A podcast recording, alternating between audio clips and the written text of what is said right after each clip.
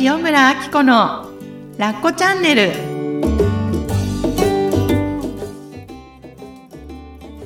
ラッコチャンネルは他人の価値観から自由になってあなたらしく心豊かに過ごす方法をお伝えする番組ですこんにちは塩村あき子ですこんにちは、声ラボの岡田です。岡田さん今日もよろしくお願いしますよろしくお願いします。100回記念終わって、はい。い何回か経ちましたけど、そまだまだちょっとまだ興興奮が奮冷めやらずで、はい。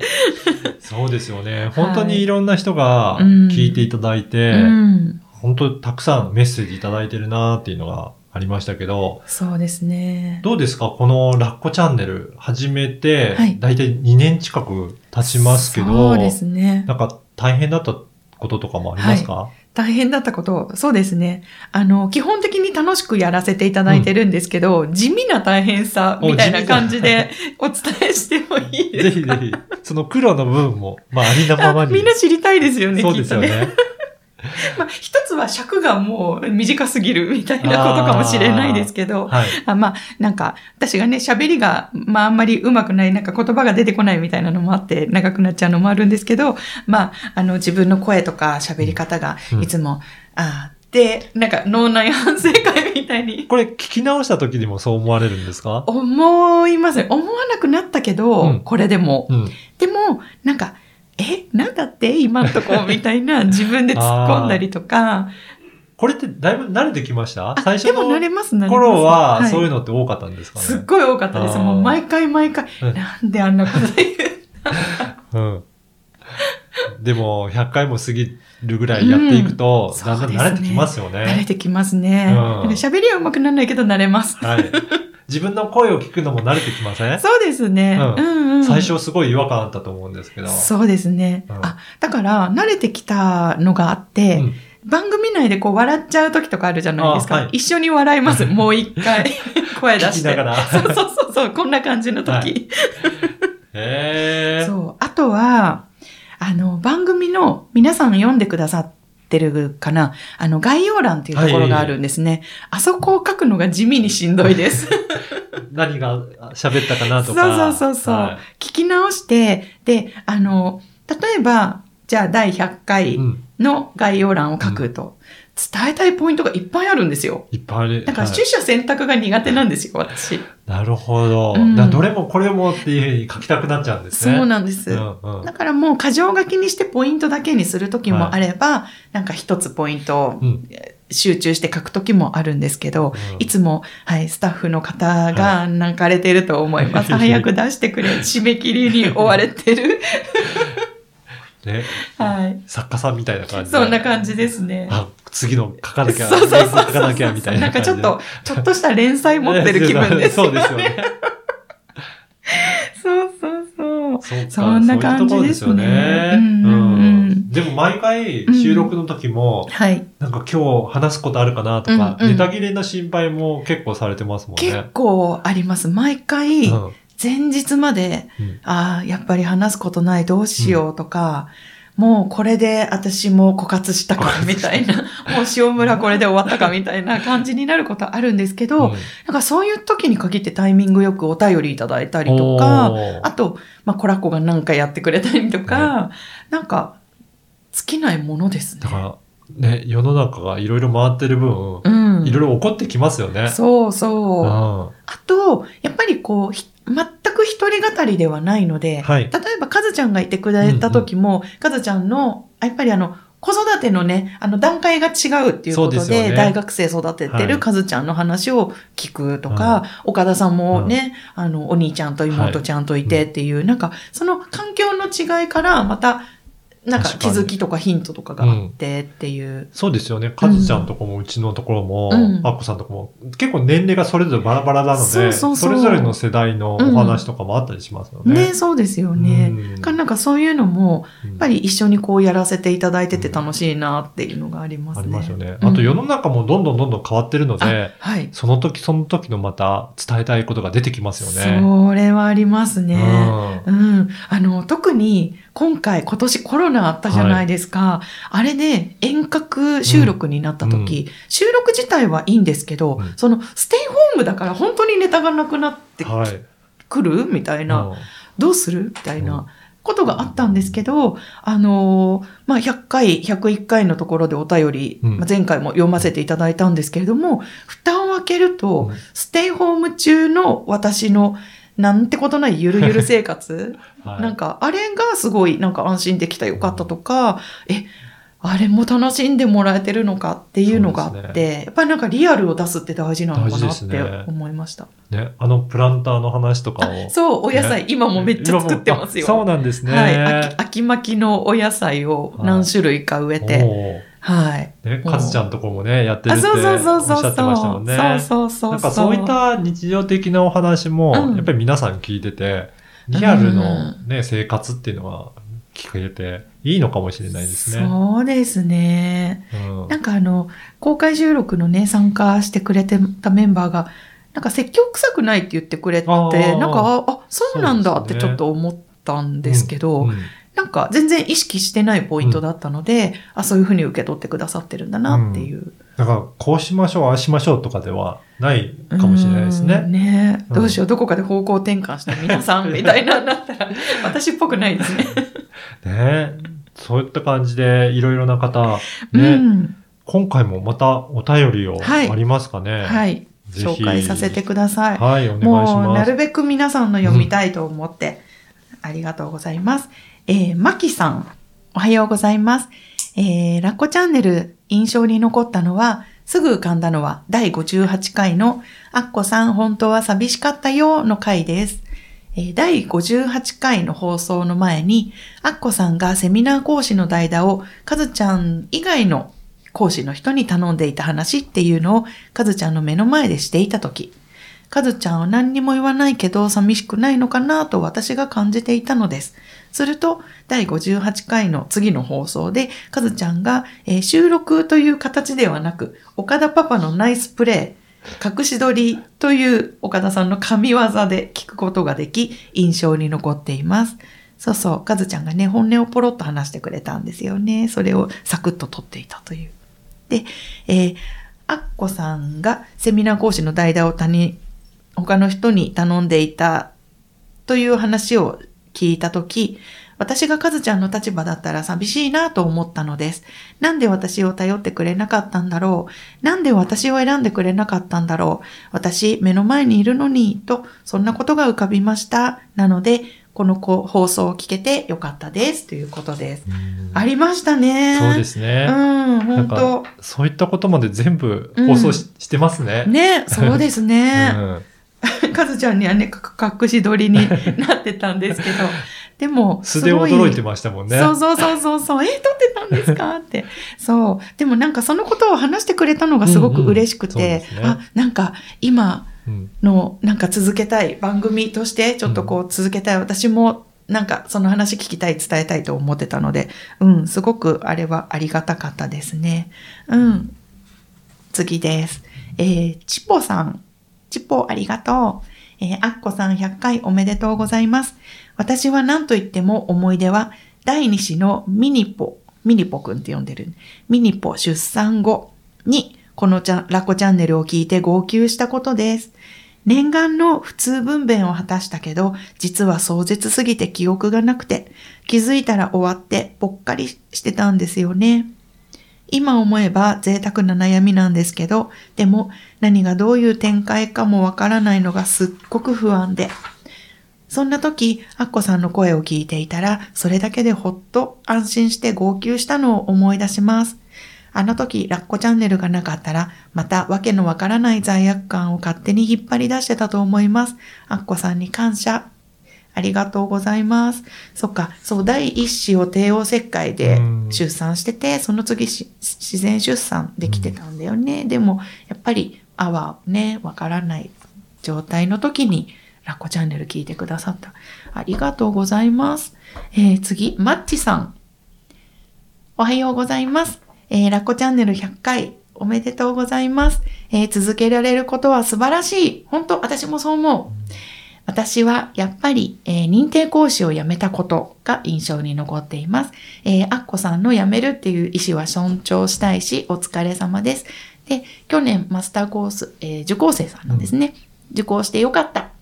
応援したい気持ちはあったけど、なぜか寂しい気持ちも正直ありました。あとは、アッコさんがお正月旦那さんの実家に帰らなかったことです。旦那さんに言い出す前と言った時のアッコさんの勇気と心の中の複雑さに同じように思う人が勇気をもらったと思う。本当に背中を押してもらえたと思う。そして、えー坂本純子さんとの HSP の話。共感しかない。自分と娘、二人とも生きづらかった。でも、生きづらさを緩和できるし、HSP 傾向にある人も割といるのだなぁと分かったこと。自分で理解するだけでこんなに楽になるのだなぁと思った。そして、かずちゃんがアシスタントのを辞めたとき、アッコさんとカズちゃんの信頼関係がとっても心地よい理想の関係だと感じました。以上です。アッコさん、これからも頑張って続けていってください。ということでした。ありがとうございます。そして、これはね、収録直前にいただいた駆け込みのお便りです。えー、ゆかりさん、ラッコチャンネル100回おめでとうございます。アッコさん、こんにちは。締め切り時間過ぎてすいません。メッセージを送らせてください。えー私、第45回、高齢出産で周りの目が気になりませんか？でメッセージ読んでいただいたゆかりです。聞き覚えがあるメッセージだなと思っていたら私のだったのでびっくりしました。読んでいただいてアドバイスもいただいたのにお礼も伝えずすみませんでした。高齢で二人目が欲しいのかわからないと言えること自体すごいこと。そのまんまでいいんだという温かくて背中を包み込んでくれるようなアドバイスでこれでいいんだと安心感でいっぱいになりました。私は夫の両親と二世帯住宅で暮らしています。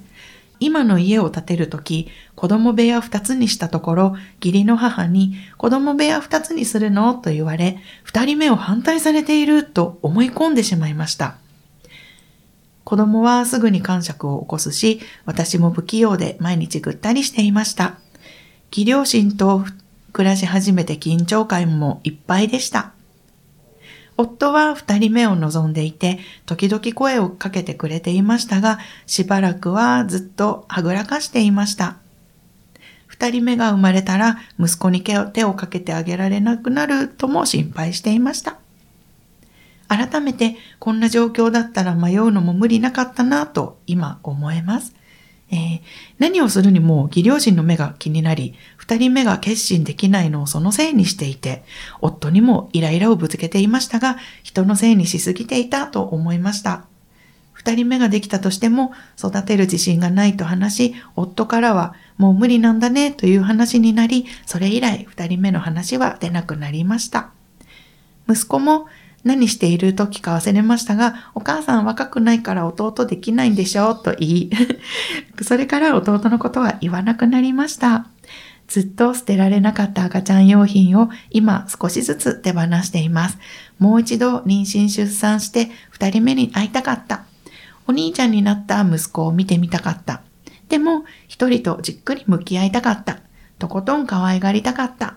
そういう思いもあり、今はそれを叶えています。子育て苦手だけど、なんとか頑張ってるじゃん、とも思えました。長くなってすみません。振り返る機会を与えてくださってありがとうございます。これからもラッコチャンネルを楽しみにしています。ということでした。ありがとうございあります。がとうございます。はい。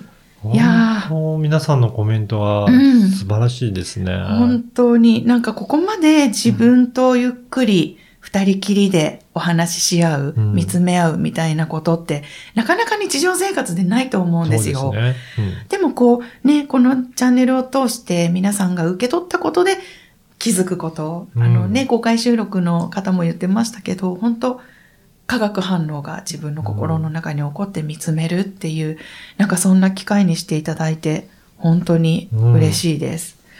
うん。ちなみに、アッコさん自身が、はいなんか印象に残ったはい回とかってあります、ありますね。いやー、うん本当に今回振り返っていっぱい出てきたんですけど、はい。一つはやっぱり夫の実家ですね。はい。ねこれは第5回、うんもうラッコチャンネル始まっていきなりぶっ込んだ話題だったんですね。うん岡田さんちなみにこれびっくりしませんでした？この話題が出た時。そうですね。でも、そういうふうに思ってるんだっていうところは、うん、なかなか私自身があまりその辺気にしない方だったので、うんうんうん。気にされてる方は、うんね、実家に行くっていうのはすごい気にしてるんだなっていうのうんうんうんうん。すごくよく伝わりましたよね。で、それを思い切って実行したっていうのは。そう。うんいや、本当に、あの、旦那さんのね、ん実家にお正月毎年帰っていたのを、一回お休みしてみる。うんもうものすごい怖かったし、すっごい勇気を出したし、で、なんだろう、その、嫌いだから行きたくないんじゃないんだっていう、うん。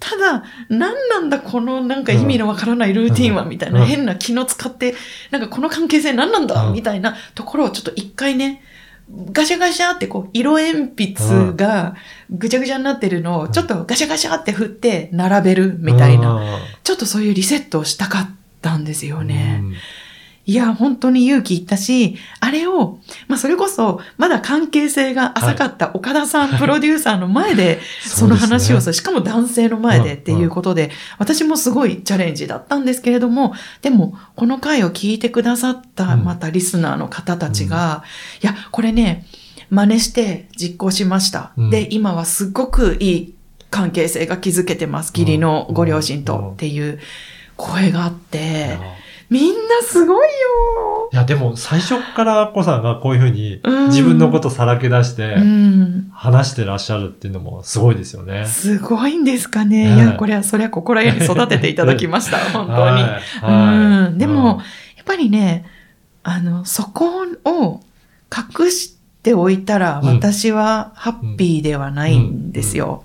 そこなんですね。そこなんです。うんやっぱり自分が心地よはいく生きるためには、嘘つけない。うんうん。だから皆さんもなんかそういううんちょっと引っかかることがあったら、うん。何なんだろうっていう、まず向き合うところからですかね。そうですね。なんか、違和感を持ってるってことに気づくところからそこですよね。まず気づくところからですね。うんやっぱりなんかそのね、ルーティンみたいなことって、うんうんなんかやっぱスルーしがちじゃないですか。そうよねまあなんかこれ、なんかね、役割だからとか、なんかカレンダーにこうなってるから、はいみたいな感じでやっとくかって感じになるんですけど、一回気づいちゃうと、うんなかなかねねスルーするのがちょっとしんどくなってしまって。だからそこを自分の気持ちにうん素直にちょっと向き合ってみるというか、うん。どう感じてるんだろうっていうところからですかね。うん。そうそうそう。なんか、実家に帰るのをやめるって実行するうん。うん。ところがゴールなんじゃなくて、はい。その行間にあることが本当に大切。うん、で、あの、まあ、実際この時お正月お休みしたんですけれども、旦那さんといっぱい会話を重ねてるんですね、ここで。。おー旦那さんも本当に混乱したし、で、私も誤解を与えたくないし、だけど誤解を与えたくないんだけど、でもこういうことなんだよっていう、うんあの、なんていうのかな、説得じゃないんだけどうん気持ちを伝えるっていうのが本当に難しいなって。でも、あの、やっぱり夫婦、うん。そういうことを重ねて絆を深めていきたいなっていうのもあったので、うん。うん。だからそこを言わずにずっと隠さなきゃいけないのか、うん。しっかりと伝えて、そのうん。後の関係性をうん。ちゃんと作っていくのかっていうので、全然変わってきますね。変わってきますよね。だから本当にその辺は本当に楽になりました。うん。うん。うんいやー、5回の回からもね、ぶっ込みましたね。そうですねトップスピードで行きましたね、ラッコチャンネル。はい。他にも何かあります？はい。他は、えー、二人目への本音ですね。なんか他の方もいっぱい取り上げていらっしゃいましたね。はい。もういただいたお便りで二人目、はいアッコさんの二人目に関する 話がっていうことで。うんで、今読ませていただいた、えっと、最後のお便り、うんゆかりさんもね、そのこと書いてくださいましたけど、えっと、私はね、えー41歳で子ラッコを産んで、で、もう子供は苦手だったので、うんもうそれで終わりかなって思っていたら、まさかまさか、うんえー詳しくはちかげさんの回をお聞きください。子ラッコが生まれた2日目か3日目ぐらいに、主治医の先生にちかげさんと挨拶に行くんですね。共通の知り合いだったので。はい。先生、二人目はいつ頃から考えられますか？って私聞いてるんですね。はいはいそのぐらい、子供、ビフォー、うん。アフター、うん。全然視点が違った、変わったんだなっていうことを自分自身でもびっくりしていて、で、あの、二人目への思いっていうのを、あの、どう、なんていうのかな、私、二人目もちろん望んでるんですけれども、そこにどううん。向き合ったらいいのかなっていうのを、こう、番組の中でね、うんいろいろお話しさせていただきました。時には泣きながらカピバラさんと話をして、居酒屋で 泣きながら話をしたり、で、コラッコが赤ちゃんが似合いたいんだったらこうしたらいいよとかアドバイスをもらったりとか、いろいろあったんですよね。ねそうそうそうそうそんなそう。回も、やっぱり印象深いですね。印象深いですね。でもね、うんあの、これ、まあ、あの、もっと聞きたい人がいるかなと思ったので、もっとしっかりお話ししたいなと思ってるので、はいぜひぜひまたお付き合いそうですね。いただければまと。たね、スペシャルにね、うんお伝えいただくのもいいですよね。ね、なんかその後ね、うん気になりますようんそうね。ですはい。うんうん。あと印象に残ってるのは、はい。やっぱり、あの、スペシャルゲストに来てくださった方う々、んもうね、あの、一回じゃ収まらない話。すね。皆さん、やっぱりいらっしゃると、はい。もうかなり、ね、はい。いろんな伝えたいことが溢れるようなノ感じで。リノリで、はい。本当あの、小園真希さん、うん。で、えー、河合敏恵さん、で、小林武之さん、うん。で、保有のりの遺跡奈美さん、そして青木千景さん、うん。で、坂本純子さん、うんまあね、あの、概要欄のとこにも貼っときますけども、本当にやっぱりゲストの方がいらしていただけると視点が広がるし、同じ心理カウンセラーっていう立場の方何人もいらっしゃったんですけど、はい。また私とは違う視点でね、世界を見ていて、更年期の話とか、うん。うん、パニックさんとかうんね、うんうつを持っていらっしゃる方とか、もう本当になんかどれも忘れられないなって感じですね。ね。そう。でね、青木千景さんに関しては、実は数えてみたら、うんゲスト最多出場でおー10回出てくださってるんです。すごくすごいですないですかね。もうだからね、準レギュラーって伝えてあります。ね、それでしかも、あの、皆さんからのメッセージの中にも、またね、出演いただきたいというような声もいただいてて。千景さんとの掛け合い一番上げてくださってましたね。そうですね。大好きって言ってくださって。ぜひ、また準レギュラーとして、準レねギュラー、千景さんよろしくお願いします。はい、ぜひ出演いただければと思います本当にね。ありがとうございます。本当に素敵な、うん。大好きな方です。はい。はい。そんな感じですかね。そうですねうんいやーぜひぜひ、今回ね、はい。100回記念で、ね、何回かにわたってお伝えいたしましたけど、はい。また、また、ねはい。引き続きいろいろ伝えたいことが出てきたような感じがしますので、そうですね。よろしくお願いします。今後も引き続きね、お願いしますね。あ、あの、はいちょっと最後に、あの、おうん聞きしたいんですけれども、こう、岡田さんはね、はい。何番組も、やっぱ持ってらっしゃって、で、スタッフの方たちも、はい。あの、さっき、あの、私すごい無茶ぶりですごい悩ませてる代表ということをお話ししたんですけれども、このサポートされてる側って、はい。なんか、どう楽しんでくださってるんですかね？楽しんでるって言っちゃったけど、楽しんでいただけてるんですかね、いや、でも、どうなんでしょうね。私自身もうん。一リスナーのような感覚で、こうやって、あの、いろいろお話を伺ってるような気がしますけどはい。そうなんですうね。んだからそれの、なんか毎回毎回、いろんな番組でもそうなんですけど、うんうん。聞きたいことを直接聞ける。うん。まあ一番特等席で聞いてるぐらいの感す覚で楽しみながら。それは嬉しい。ねうん。で、いろんな、あの、お伝えしている方がいらっしゃるので、はい。まあその方その方のうん何を伝えたいんだろうっていうところも、まあうん自分自身がこういうのを聞いてみたいなっていうことを、なんかその場でうんお。話を伺いできるので、へーもういろんなことが、知識がどんどん増えて、私は楽しいですね。そうなんですうね。ん。ちなみになんか、あの、印象に残る点と、うんあと、これは大変だったっていう、なんか、ラッコチャンネルに関して何かありますか？あのー印象に残る点は、毎回この収録来た時に、はい今日伝えることがないんですって言いながら、もう収録時間いっぱいまで お話しされてるところですかね。その辺はだから全然心配してないんですよ。もう私は本当に焦ってるんです。本当に今日岡田さん独壇場してもらおうかなぐらいの。いやいやいやいや。そうなんはい。ですか？なのでうんうんうん、楽しんで聞けるなっていうところはありますよね。あありがとうございますうん。だから逆に、はい。今回収まりきるのかなっていうところを、本当ですよ。はい。毎回そこを心配するぐらいの感じで、ネタは全然心配してないんですけど、はいやっぱりね、伝えたいことはいっぱい溢れて出てくるので、なかなかその尺に収めるっていうのは大変かなっていう。そうでね。でもほ、ほとんどノーカットですからね。そうですね、今ね。そうなんですよ。はい。なので、そっか、うん、なるべく時間を気にしながくら、うんうんうん、今日もね、20分と言いながらもう25分ですけど、っていうところを気にしながらやってるぐらいですかね。あなるほど、はいあ。じゃあ大変だったポイントっていうのはそういうとこそういうろですかところぐらいかな？あ、はい。そうなんですね。うんいやー楽しんで聞けてるかなと思います。本当にお世話になってありがとうございます。奥様、スタッフの皆様も本当にありがとうございます。いや、はいなんかこうやって楽しんでやらせていただけるこのカンパニー、会社はいと出会えるっていうのもすごいなんか大事なんうんあーだ、すごい大きいんじゃないかなって思っていて。ね、あのーこういう情報発信で、うんなんか苦しんでやるよりは、うんやっぱりやってる人が楽しくないとそれも伝わると思うんですよね。